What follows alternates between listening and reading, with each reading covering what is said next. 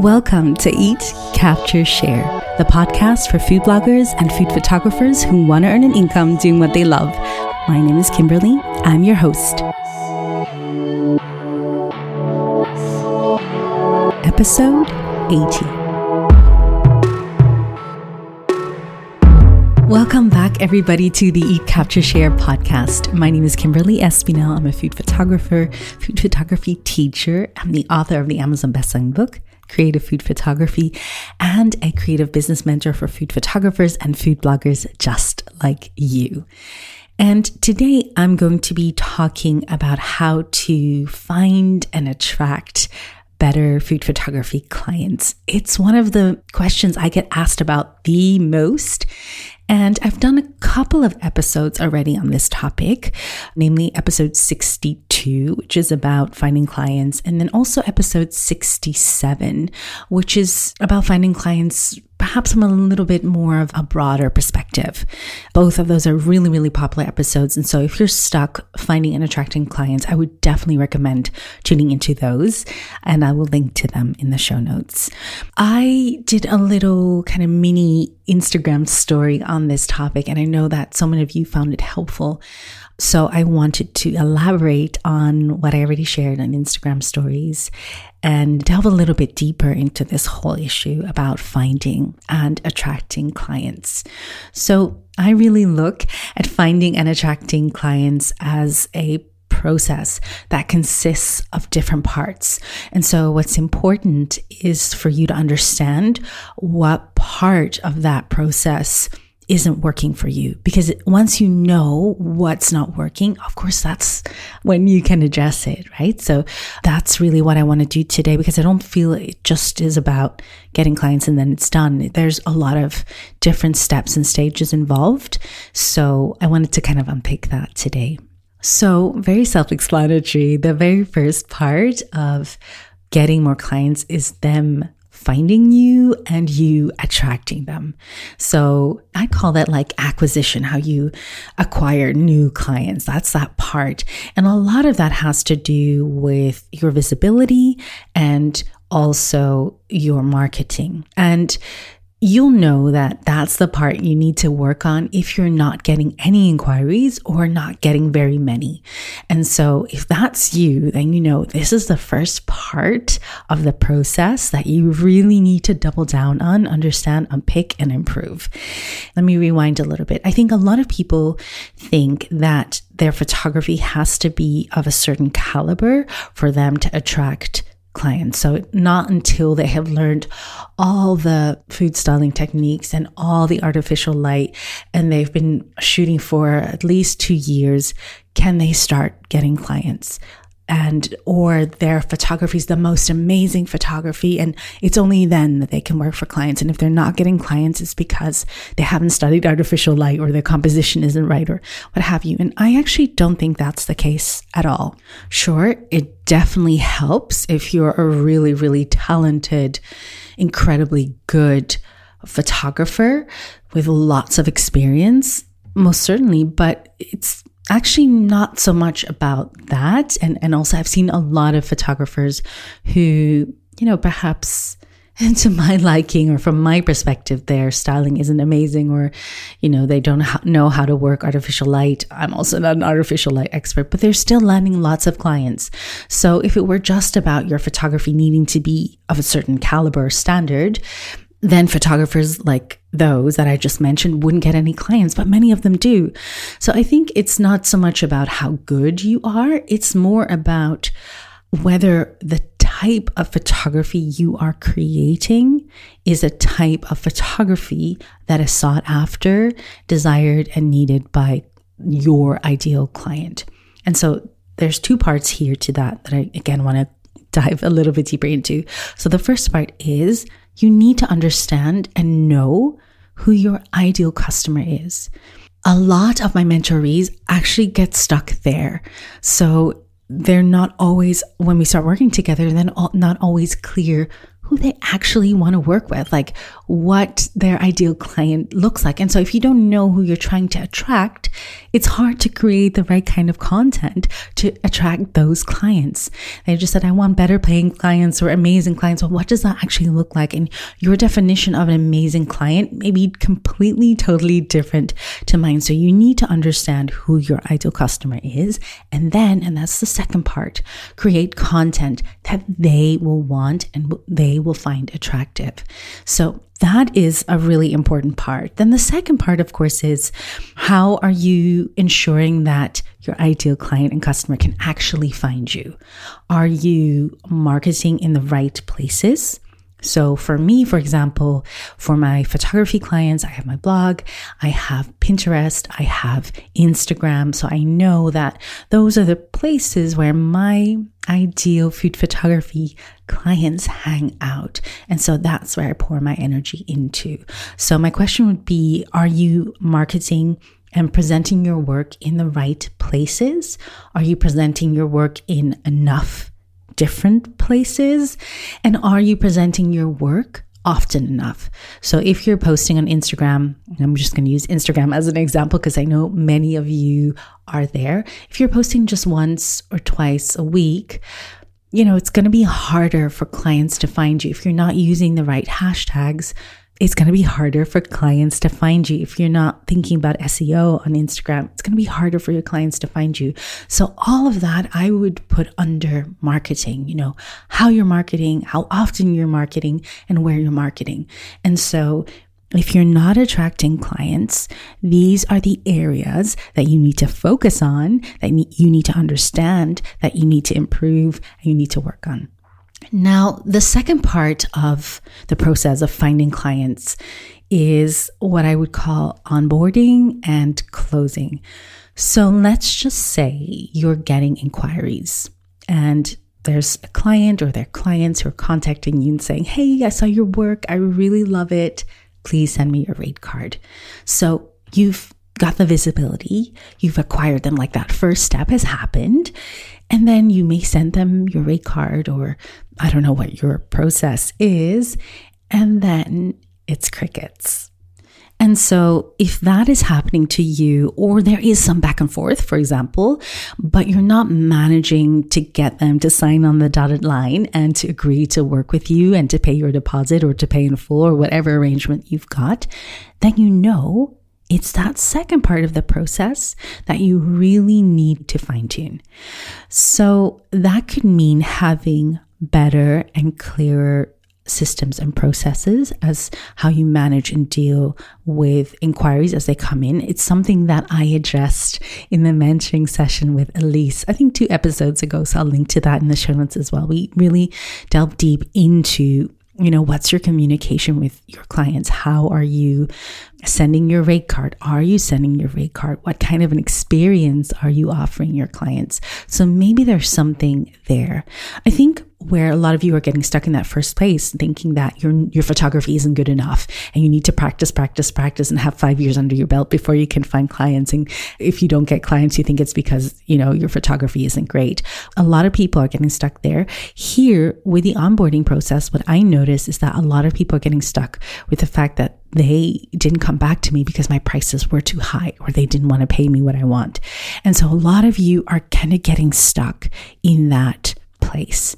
And what that's doing, it's not allowing you to see that there could be a whole host of other reasons why the client has decided not to take the next step forward.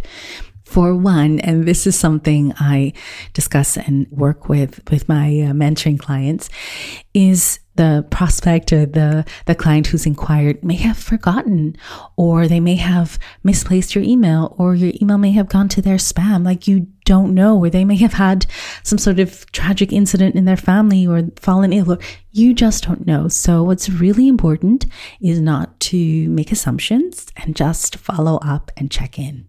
So, the follow up process is a really, really, really important one. And sometimes I notice that some of you get nervous about following up and you don't want to bother the client or, you know, and that's really an area to work on. Maybe also the information you sent through wasn't clear or the value that you're offering for the price that you're quoting isn't clear to the client.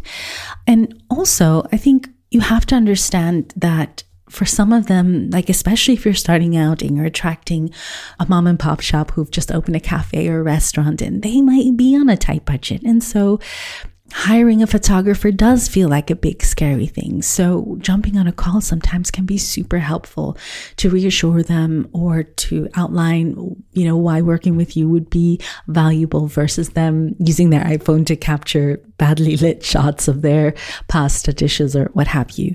So, you know, just some sympathy and understanding for the client here as well, I think can be helpful. But if you're noticing that you're getting inquiries and that you're not able to close the sale and getting them to agree, then you know that there's something here in your systems and processes. There's something here in how you're communicating with your client and how clear, transparent, and easy it is to understand your process and the value you offer that maybe there's something that's going awry there. And I would encourage you to really improve that part of the client process.